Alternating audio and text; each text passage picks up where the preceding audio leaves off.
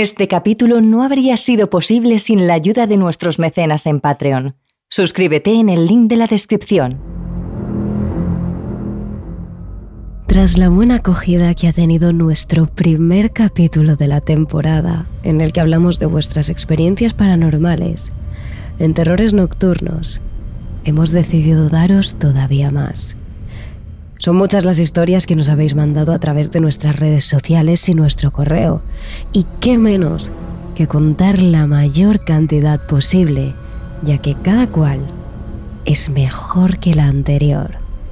Una vez más, agradeceros a todos aquellos que os habéis sincerado con nosotros y con la familia de TRN y habéis decidido contar vuestras experiencias paranormales.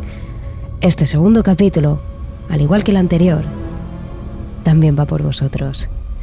No nos entretenemos más, poneos cómodos, subid el volumen y empezamos esta segunda parte de experiencias paranormales de los oyentes. Terrores nocturnos con Emma Entrena y Silvia Ortiz.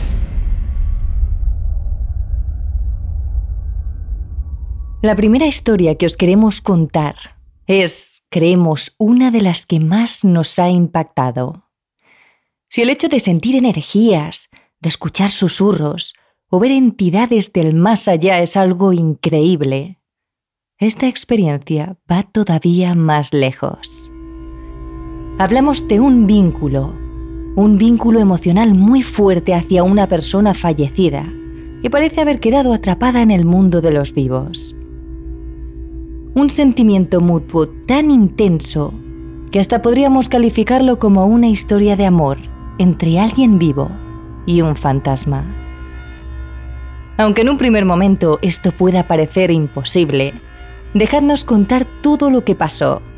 Os hablamos de la historia de Andrés, un joven que en julio de 2016 decidió mudarse con unos amigos a una casa ubicada en Madrid y lo que empezó siendo una vida tranquila, una nueva etapa de convivencia con los amigos, acabó convirtiéndose en una experiencia que jamás olvidará.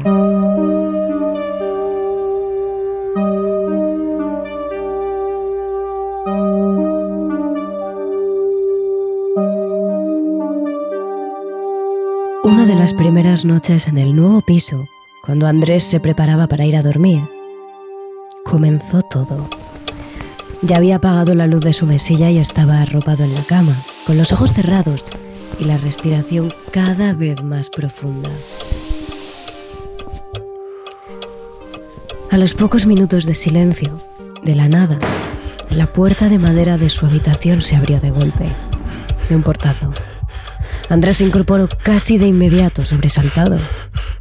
Medio dormido, pero con el corazón a mil por hora, el joven intentó pensar que ese golpe había sido provocado por una fuerte corriente de aire. Pero ahí fue cuando se dio cuenta de que todas las ventanas de su casa estaban cerradas.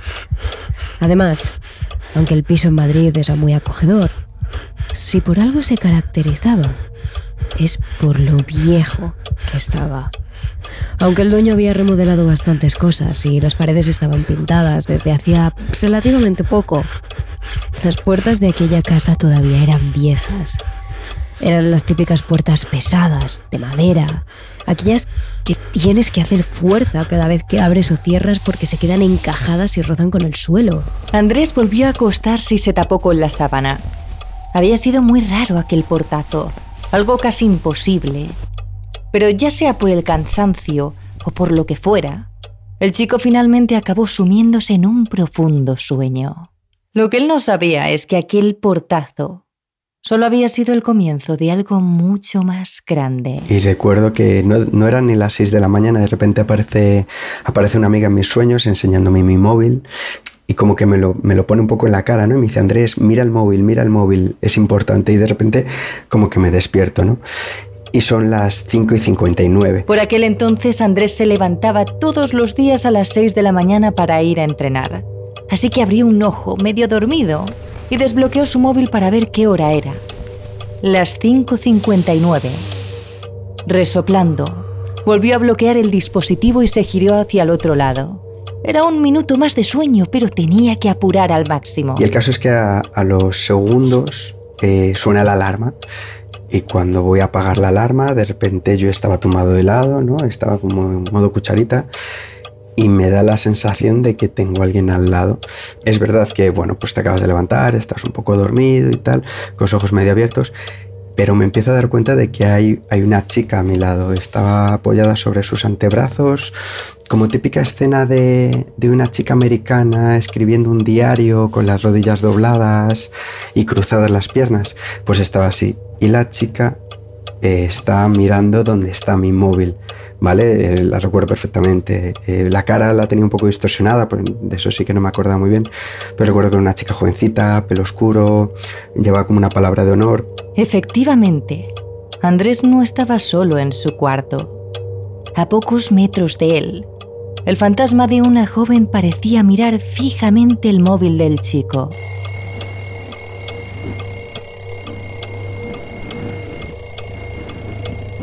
En un primer momento él se limitó a apagar la alarma, la vuelta al móvil y volver a acomodarse en su cama. Pero en el momento en el que lo hizo, empezó a ser consciente de lo que acababa de ver. De la persona que había justo a su lado. En ese momento ya empiezo a ser más consciente de la situación, es decir, hay una persona aquí, eh, qué cojones, ¿no? Y, y, me empiezo un poco como a asustar porque digo, no me voy a mover, no vaya a ser que me mire. Y si me mira, ahí ya sí que me voy de la casa, literal. Total que veo que la chica está estática, mirando la, justo la dirección donde está el móvil. Entonces vuelvo a coger el móvil y cuando lo vuelvo a poner boca arriba, ya no está. Al poco rato, mientras desayunaba con otro compañero de piso, Andrés le contó lo que había visto en su habitación. El amigo, lejos de asustarse, le dijo que podría haber sido un sueño. Y Andrés asintió con la cabeza. Seguro que el cansancio le había jugado una mala pasada. Después de entrenar como todas las mañanas, Andrés fue hasta su trabajo.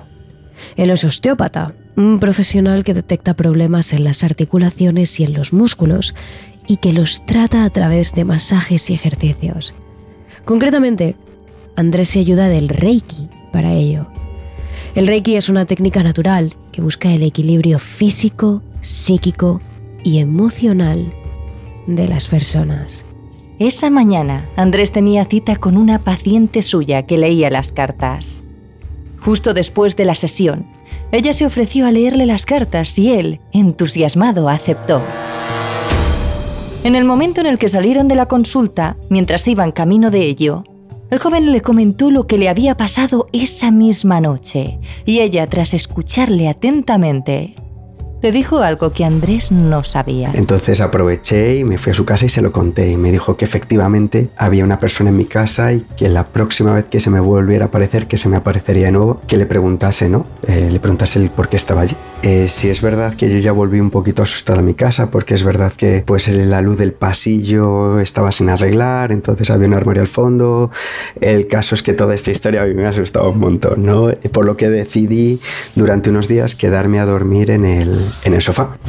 Y a los días me voy al taller de, un amigo de mis padres, le tenía que llevar el coche y me dice, oye, que me ha dicho tu padre que no llevas ni una semana en la casa y que ya has dormido con una chica. Le digo, ¿qué me estás diciendo? Y me dice, coño, la muerta.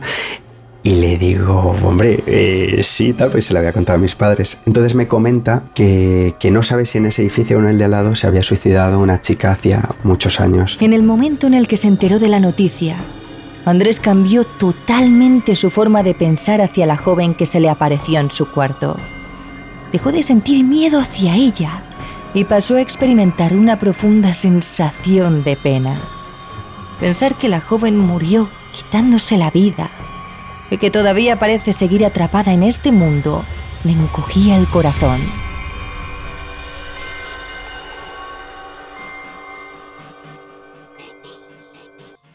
Ese mismo día, mientras fregaba los platos por la tarde, sorprendentemente volvió a sentir la presencia de la chica. Eh, recuerdo que estaba fregando los platos y de repente empieza a sentir una vibración, como un hormigueo, un hormigueo muy fuerte, ¿vale? Que me iba desde la cintura hasta, hasta la coronilla. Como si lo tuviera pegado detrás, ¿vale? Entonces algo me dice, no te sé decir por qué, algo me dice que es esta chica. Y entonces yo cierro los ojos y entonces empiezo a dar pasitos hacia, o sea, dándome la vuelta y diciendo, por favor no me asustes, por favor no me asustes, por favor no me asustes. Y cuando abrí los ojos, no había nadie. El caso es que yo ese día, a lo largo de ese día, al día siguiente de que me... O sea, el mismo día que me apareció la chica, yo compré unas cuñas para que no se me abriera la puerta y al día siguiente cuando me desperté, la puerta estaba abierta de nuevo, ¿vale? Estaba fija, estaba como si lo hubiera colocado presión pero a mitad de puerta. Pasó casi un mes hasta que Andrés volvió a sentir algo en su casa. Eran alrededor de las 4 de la mañana y estaba despierto, haciendo la maleta. En pocas horas cogería un avión hasta Tailandia y aunque estaba cansado, merecía la pena el viaje para llegar a ese destino. Mientras metía la ropa en la maleta, lo más silenciosamente posible, la puerta de su habitación se abrió de golpe. Al instante Andrés pensó en la joven que vio hace unas cuantas noches atrás. Quizás era ella la que estaba ahí, con él.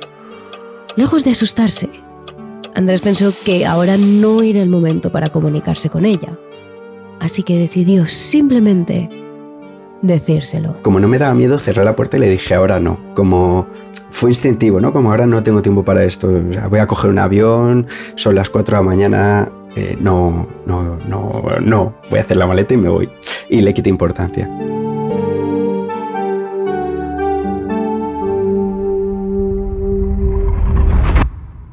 Tiempo después, cuando volvió a olvidarse de aquella entidad, Andrés se encontraba una tarde de octubre en casa de una amiga suya.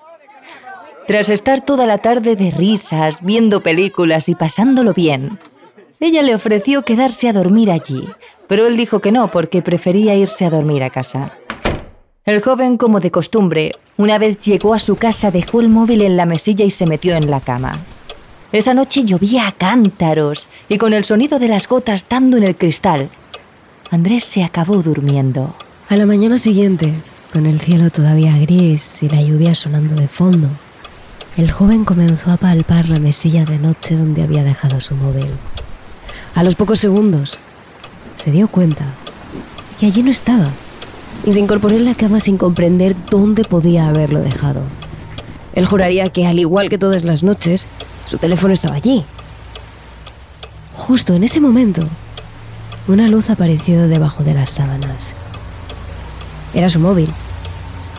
Aunque le pareció extraño encontrarlo ahí, el joven se percató de que Marina, la joven con la que había quedado la noche anterior, le había llamado varias veces a lo largo de la madrugada. Eh, resulta que a las 3 de la mañana ella se quedó dormida en el sofá de su casa eh, se le abrió una ventana de golpe del salón y le rompió un reloj de estos grandes del Ikea, de los que están pegados a la pared.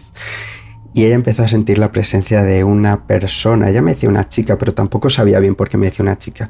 Empezó a sentir la presencia de una persona en la casa. Y entonces se fue a dormir al coche. Andrés fue hasta el coche donde se encontraba su amiga y juntos subieron a la casa. Él siempre ha notado que es algo más sensitivo de lo normal el tema de las energías es algo que siempre le ha llamado la atención y siempre ha sido propenso a sentir cosas y presencias que la mayoría de personas son incapaces. El caso es que según entro en la casa me voy al salón y empiezo a sentir, no sé cómo escribirlo, como un humo que me sube por las piernas, ¿no? Entonces me empieza a sacudir las piernas hacia abajo y le digo, mira, yo no sé qué tienes aquí, pero tienes algo y no tiene buena pinta, ¿sabes? Y entonces empiezo a escuchar como unos golpes a este ritmo y eran las 9 de la mañana de un domingo y entonces recuerdo que, bueno, la chica estaba muy asustada, yo me voy al descansillo y no suena nada, eh, abro la ventana de la cocina no había nadie ni colocando nada ni nada y pongo la oreja en, en la habitación de una compañera suya y lo empiezo a escuchar dentro de la habitación, como más fuerte. Y el caso es que en esa casa no había nadie porque yo a la chica la había llevado a la Renfe el día de antes. El caso es que, que nos vamos. Andrés no pudo ayudar mucho más a la joven, porque horas más tarde tenía que estar en Córdoba con su familia. Le esperaba un viaje largo y debía irse lo antes posible. Aunque ninguno de los dos lo sabía, aquella mañana sería la última vez en mucho tiempo que se verían. Por cuestiones de la vida ambos dejaron de tener relación durante un largo periodo de tiempo y la amistad acabó enfriándose.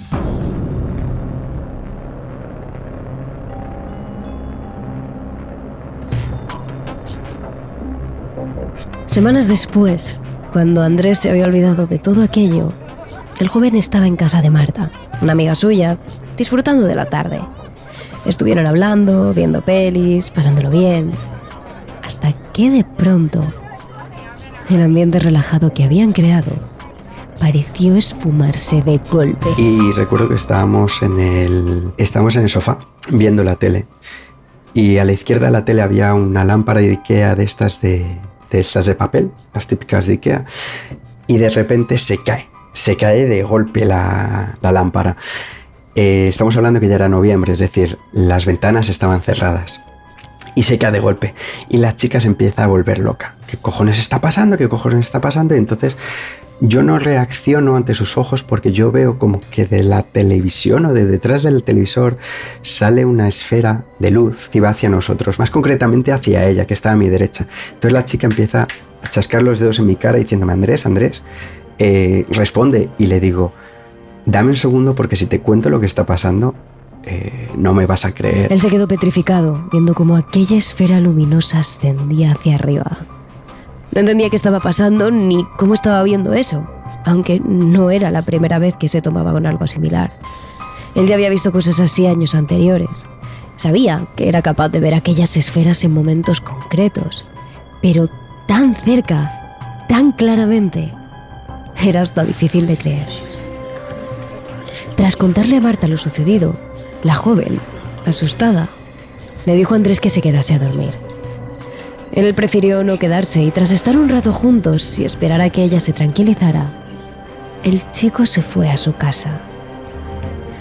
Pero aunque ambos creyeron que todo había terminado ahí, Andrés se llevó una sorpresa cuando se despertó. Al día siguiente me despierto y la chica me ha mandado una foto desde su habitación, una foto de la ventana en la cual hay una cara, no una cara física, sino como cuando tú pegas la cara a la ventana y se te queda la grasilla, como, como las caretas estas de Venecia, pues eso, y me manda la foto y yo me cago.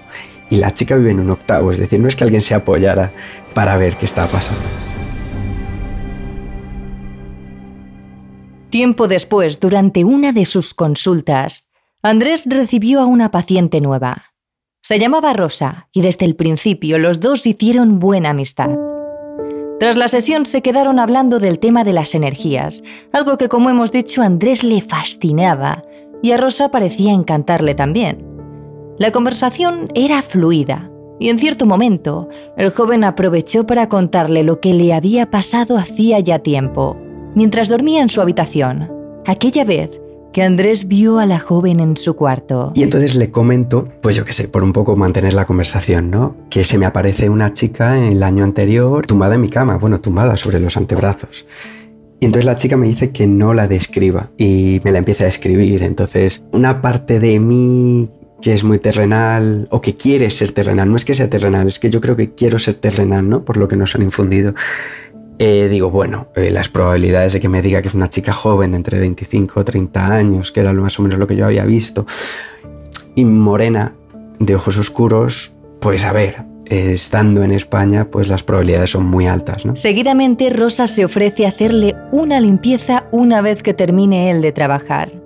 Andrés solo le quedaba un paciente, así que aprovechando que esa tarde la tenía libre, aceptó la propuesta. Una hora después, cuando despide a su último cliente, Rosa aparece por la puerta con una sonrisa amable. Trae consigo varios objetos. Una especie de barra de cuarzo, lo que parece ser una campana tibetana y un medallón dorado, entre otras cosas. Ambos se preparan en la habitación. Andrés se recuesta en la tumbona y Rosa se sienta a su izquierda. La joven respira profundamente antes de comenzar la sesión, concentrándose. Y segundos más tarde, hace sonar la campana tibetana y a sentir su vibración.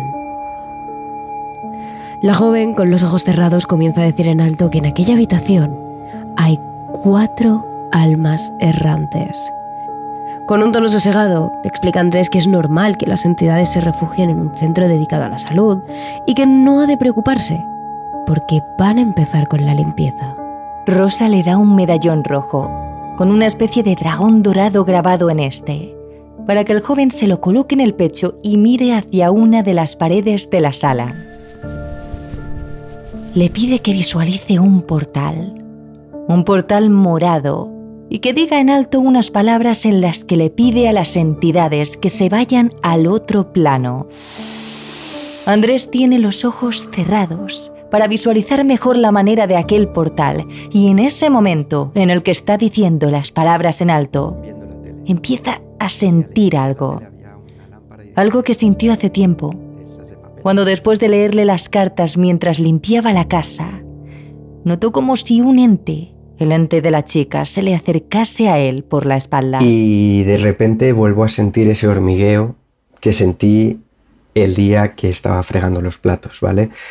Y lo siento de la misma manera. Y yo estaba con los ojos cerrados y de repente veo a la chica, ¡pum!, delante mía. Yo la veía la cara y de repente digo, wow, vale, esto ya no es de coña, ¿vale? Entonces yo ya me empiezo a poner muy tenso porque, pues porque no es algo que se suele dar, ¿sabes? Entonces, bueno, pues... Y el caso es que de repente siento como si alguien me agarrara el brazo izquierdo.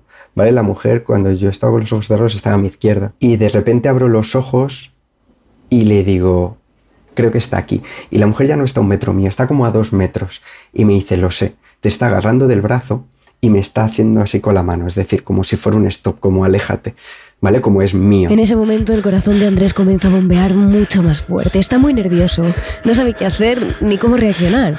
Rosa, su compañera, le indica desde el otro lado de la habitación lo que tiene que hacer y le pide que cierre los ojos y se concentre en las palabras que tiene que decir. entonces me dice, concéntrate y pídele que se vaya. Entonces yo empiezo, pues nada, sigo los ojos cerrados y le digo, por favor, vete, eh, vete al plano, no sé, no recuerdo el plano que me pidió. Y entonces mis palabras empiezan a cambiar. Y aquí viene la parte que más me toca porque empiezo a decirle, por favor, mi vida, por favor, mi amor, y yo no sé por qué, pero empiezo a sentir un amor por esta persona que no he sentido en mi vida, por ninguna mujer, en mi vida. Una parte de mí ya no quiere que se vaya, ¿vale? Y yo sigo con los ojos cerrados, entre lágrimas y lágrimas, pero sigo intentando estar concentrado. Y entonces la visualizo. Me visualizo a mí de, eh, de espaldas, como, como si estuviera a 10 metros de mí, ¿vale? Y le veo de espaldas con la chica tumbada en el suelo y agarrándole el brazo. Pero eh, esa persona no era yo, ese chico no era yo, quizás mi esencia sí, eh, o quizás está empatizando con lo que le estaba sucediendo a esa mujer, no lo sé, pero el caso es que sentí un amor muy profundo por esa persona y, lo pasé muy muy mal en ese momento porque yo ya no quería que se fuera, es decir, eh, literalmente lo único que quería era irme a mi casa, hacer una ouija, sentarme en la cama y estar con esa persona durante horas. Eh, no sé hasta qué punto explicaros lo, que, lo fuerte que fue ese sentimiento. Es decir, de querer echar a las entidades de allí, Andrés había pasado a sentir un amor incondicional hacia aquella joven. De algún modo, ella le había mostrado una imagen de su vida, en la que estaba junto a un hombre que no era él, pero algo dentro de Andrés se sentía comunicado con esa persona que no conocía. Sin darse cuenta el chico dejó de hablar en alto. Le era imposible seguir. Si hablaba sabía que sería para rogarle a la joven que por favor se quedara con él. En ese instante un cilindro helado se posa en su espalda, casi como un puñal. Es Rosa, su compañera, que le pide urgentemente con el cilindro de cuarzo que siga con las palabras que tiene que recitar. Si no lo hace, la cosa puede empeorar. Después de unos segundos repitiendo la frase una y otra vez, Rosa baja la guardia. Se ha ido, confirma ella. Él no cree del todo que se haya marchado definitivamente la entidad de aquella chica, pero ante la seguridad de Rosa, Andrés decide no decir nada más. A los pocos minutos, su amiga recoge todos los objetos y le dice que se tiene que ir, que tiene prisa. Andrés se queda mirando todo desde la tumbona y una vez oye como Rosa se marcha de allí, un profundo sentimiento de pena le inunda por dentro. Está destrozado de sentir un amor tan puro y tan intenso hacia esa chica. Pasa a sentirse completamente solo y con el corazón hecho añicos. Y yo me quedo ahí pues, pues destrozado en la sala y de repente empieza a sonar pum, pum, pum, unos golpazos en la puerta. Y el caso es que yo me asusté porque dije, por favor, no puedo más. O sea, esto ya me está superando. Era mi paciente que se había ido a, se había ido a su casa y se había puesto a hacer preguntas acerca de la mujer que, que ella, no sé si la había visto o no, ella lo sabía. Y que, y que la chica se llamaba Alba y que yo en otra vida había sido su pareja y que yo me morí en un accidente de moto y que ella se suicidó. Y no sé si, pues supongo que por la pena, el dolor, eh, no lo sé. Y el caso es que yo, de repente me vino un déjà vu al momento en el que el, el mecánico, el amigo de mi padre, me dijo que en ese edificio se había suicidado una chica. Y me viene de repente ese momento y le digo, pero yo no te he dicho que esa chica se haya suicidado. Y entonces ella me sonríe como, pero se ha suicidado esa chica, esa chica se suicidó. Y entonces, claro, ya, ya todo lo que me estaba diciendo que me volvía a parecer de coña, ya no era de coña. Y entonces, bueno, en la historia final, lo que sacamos en conclusión es que yo las, las dos chicas que estuve conociendo en ese momento, todo lo que, lo que sucedió en esas casas era porque era esta chica como que las estaba intentando asustar o alejar de alguna manera, porque yo en ningún momento sentí miedo. Es decir, yo cuando me levanté, eh, ese día el día que apareció en la cama yo no sentí miedo, es decir, ahora mismo aparece alguien en la habitación. Es un espíritu y me acojono, pero ya me dijo la mujer de las cartas que cuando alguien se te quiere aparecer o cuando alguien se te aparece y no quiere que te asustes, tú no te asustas.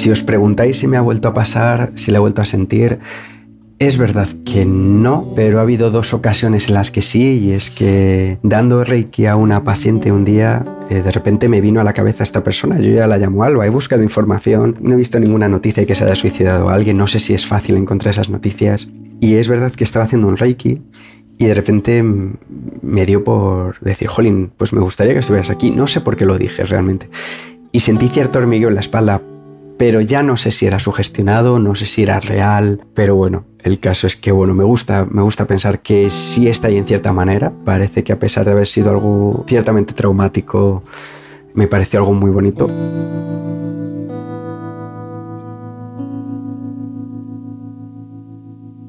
Una experiencia que, a pesar de ser traumática, no podríamos calificarla de terrorífica, porque en el fondo, gracias a esa chica, a Alba, Andrés pudo experimentar la sensación más pura de amor verdadero. La siguiente historia nos la envía Víctor, un oyente de Latinoamérica. Esto fue en los años 90. Yo tenía cerca de 15 años. Éramos una familia muy humilde y vivíamos en un terreno antiguo, de esos en los que vivían como cinco familias en un mismo sitio, y en casas distintas. Recuerdo que, como todos los fines de semana, todas las familias se juntaban en una casa a jugar a juegos de mesa y allí pasábamos la noche. Yo tenía dos primos de alrededor de seis años, y mientras los adultos hablaban, ellos jugaban en el patio.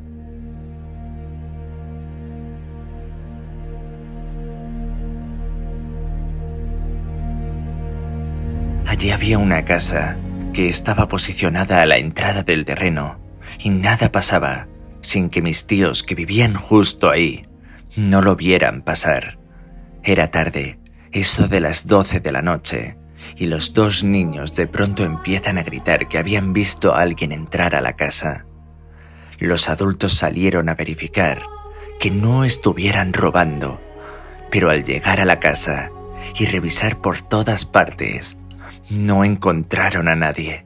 Entonces pensaron que los niños se lo habían imaginado o que era una de sus jugarretas. Todos en la casa se olvidaron de lo que sucedió. A sus tíos les extrañó no haber visto nada, pues su casa estaba justo al principio. Pero simplemente pensaron que eran cosas de niños. Y la vida siguió adelante. Pasó el tiempo, no sé cuánto, unas semanas, quizá unos meses. El caso es que se nos olvidó aquel acontecimiento, hasta que pasó lo siguiente. En ese tiempo, Las fotos eran de esas que habían que mandar a revelar y que luego se guardaban en un álbum. Bueno, pues un día estaban mi tía y mi mamá recordando y viendo esas fotos que tantos recuerdos les traían, hasta que uno de mis primos se acercó a ver una foto y reconoce una cara conocida. Sin dudarlo se lo dice a mi tía. Mamá, ese es el señor que vimos el otro día en la noche, al entrar en la casa. Mi tía le dice, ¿estás seguro? A lo cual dice, sin dudar, que sí. Él fue el hombre que vio entrar a la casa. Hasta ahí todo bien. Mi primo chico pensaba que simplemente lo que había pasado es que un conocido había estado visitándolos. Pero hay un dato que él no manejaba, pero mis tíos sí, y yo también. Y es que ese hombre, el hombre de la foto, era un señor que había vivido en el terreno y que había fallecido de cirrosis hacía más de siete años. Era imposible que mi primo lo reconociera, porque al momento de nacer mi primo, esa persona ya había muerto. Solo había un modo de que su primo pudiera haber reconocido a ese hombre, y es que le hubiera visto cuando ya no estaba vivo. Es decir, que el hombre que vieron aquel día fuera el espíritu de ese señor, que después de haber ocupado el terreno había quedado completamente atado a él. Y eso explicaría también lo que sucedió después. Ese terreno donde vivíamos nos hizo ver miles de cosas que normalmente no se ven. Todos terminamos por irnos de allí, menos un tío, que lamentablemente murió ahí. Se ahorcó.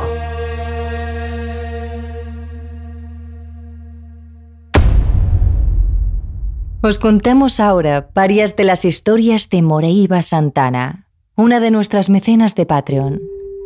Ella nos habla desde Gran Canaria y nos cuenta que desde muy pequeña sabe lo que es lo que ella define como una persona sensible. Es decir, que ve cosas que otros quizás no pueden ver. De pequeña, cuando veía a estos seres, se sentía aterrorizada se ha llevado más de un susto, pero con los años ha aprendido que la mayoría de estos espíritus no quieren dañarle. Sin embargo, ha tenido encuentros muy perturbadores con algunos de ellos. Y esos son los que nos cuenta en este relato. Hace unos años, Moreiva pasaba por una situación muy difícil. Tanto su hija como su hermano mayor estaban hospitalizados a la vez y solo pocos meses antes había fallecido su padre. Así que ella se hacía cargo a la vez del negocio de su hermano, que no podía estar desatendido, y de cuidar a sus dos familiares enfermos, además de hacer todas sus cosas habituales. La mujer estaba literalmente agotada. Prácticamente no podía más con la situación. Fue entonces cuando una noche en la que se quedó en la habitación de hospital de su hija, en ese incómodo sillón propio de estos lugares. Cuando sucedió. Yo caí en el sillón de la habitación de mi hija desplomada y rompí a llorar. Al poco sentí como una mano fría acariciaba mi cabeza, tal y como lo hacía mi padre. Este suceso se ha repetido muchas veces en diferentes momentos de mi vida. Una mano, idéntica a la de su padre, que siempre ha estado ahí para consolarla en los momentos más difíciles de su vida una vez su padre murió. Ese es uno de los encuentros a los que Moreiva está acostumbrada, pero los hay muchísimo más aterradores, como el que nos cuenta a continuación. Ella lo denomina como espeluznante por la energía que le transmitió. Una noche estaba de vacaciones con mi marido y mi hija en un hotel. En un momento dado despierto porque siento que hay alguien cerca de mí. Efectivamente. A los pies de la cama había una mujer de pelo negro, delgada, con un pantalón y un jersey azul mirándome fijamente. La energía que transmitía era dolor, mucho dolor. Al día siguiente llamó a casa contándole a mi madre lo sucedido esa misma noche. Y resulta que esa misma mujer se le había parecido a mi hermana exactamente tal y como yo la había descrito. Esa mujer que desprendía una energía terriblemente negativa, de pelo negro y lacio, no solo se apareció ante ella, aterrorizándola, sino que también ante su familia. Pero ese no fue el único registro que tuvieron de ella en esa ocasión. En esas vacaciones, con la videocámara, grabé como mi hija y yo jugábamos en la bañera. La cámara estuvo encendida durante media hora aproximadamente, mientras nosotras nos bañábamos y jugábamos con la espuma. Pues en ese vídeo se escucha claramente un grito de mujer. No vi ese vídeo hasta meses después, pero recuerdo que fue grabado la tarde de la noche siguiente al suceso. Pero quizás el suceso más impactante que vivió ocurrió hace aproximadamente nueve años, en una situación completamente distinta. El hermano de Moreiva que estaba en el hospital en el primer suceso que nos ha contado, tristemente acabó falleciendo. Un día de invierno, la mujer, como es costumbre, acudió al cementerio a dejarle flores. Era un día frío, ventoso, en el que los cipreses se movían de un lado a otro y el cielo estaba oscuro y enmarañado. Era siniestro, de película de terror con un frío que calaba hasta el alma y una sensación turbia en el ambiente.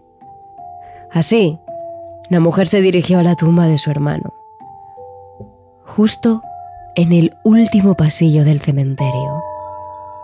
Pero antes de llegar, ya percibió que allí había algo esperándola. Pude percibir por el rabillo del ojo que había un señor en la entrada del corredor donde yo me encontraba. Giré la cabeza y esta persona desapareció. Pensé para mí que sería el sepulturero, que hace de cuidador del camposanto, pero mientras cruzaba el cementerio para volver a mi coche, este señor cruzaba por los pasillos contrarios al central, que era por donde yo caminaba, y para mi sorpresa, al llegar a la entrada, voy y me encuentro al sepulturero liado con sus cosas, por lo que era imposible que hubiese estado caminando por el cementerio. Además me contó que llevaba toda la mañana liado con una llave de agua que estaba rota. Lo reseñable es que después de ese día estuve muy, muy enferma. Debilitada, falta de sueño, falta de apetito, apesadumbrada.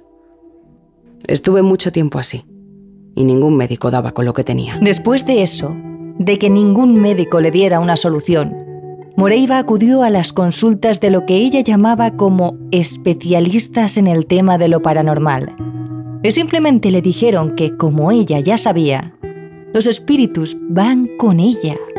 Ella los puede ver y ellos le siguen.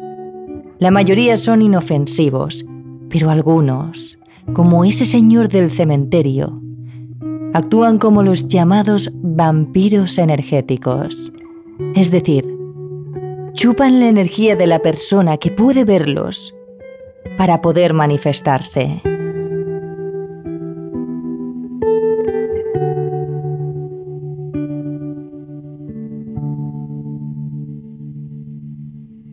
Y ya sabéis, si os habéis quedado con ganas de más experiencias paranormales, tenemos la segunda parte de experiencias paranormales de los mecenas en nuestro Patreon. Así que no dudéis en inscribiros.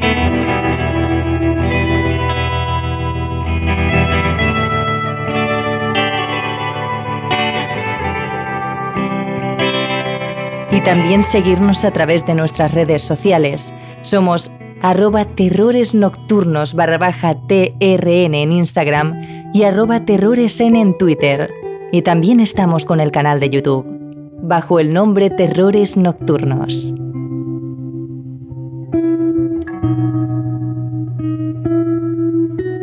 Terrores Nocturnos, realizado por David Fernández Marcos. Si quieres más capítulos extra de terrores nocturnos, solo tienes que unirte a nuestro Patreon. Síguenos en nuestras redes sociales. Somos arroba terrores en el Twitter y arroba terrores nocturnos barra baja TRN en Instagram y TikTok.